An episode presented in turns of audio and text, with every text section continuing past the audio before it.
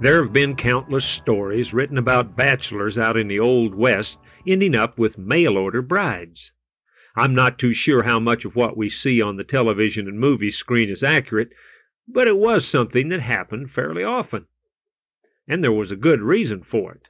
After the Civil War, there were very few eligible men in the East for the surplus of women and widows, and out in the Wild West there was a drastic shortage of ladies. This led to such things as the Heart and Hand magazine, which was published by a matrimonial bureau. Many a cowboy would spend a cold winter day flipping through the pages of the magazine. One of their problems was that in his simple, straightforward way of life, the cowboy believed all those lovely descriptions. For him, if it was in print, it had to be true.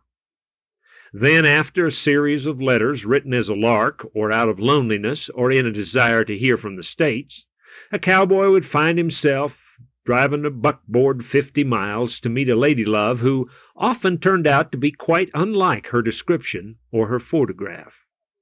Of course, the cowboys weren't such a wonderful treasure either. The women who came out under these conditions were called heart and hand women, after the magazine. Most of us have a tendency to look back and marvel that anyone would resort to such a system, and yet I wonder, was it all that bad? If the correspondence was honest and open, it had the potential for building a solid foundation for a relationship. Don't we all agree that what's inside a person, the mind and the soul, the spirit, is the important part? The Bible says your beauty should not come from outward adornment, such as braided hair or the wearing of gold jewelry and fine clothes. Instead, it should be that of the inner self, the unfading beauty of a gentle and quiet spirit, which is of great worth in God's sight. Now, how do you learn about that inner self? Through long, long conversations, all of which can be done by letter, or phone, or, I suppose, by fax. I've got the feeling that twelve honest, thoughtful letters are worth about two years of dates at the movies and pizza parlor.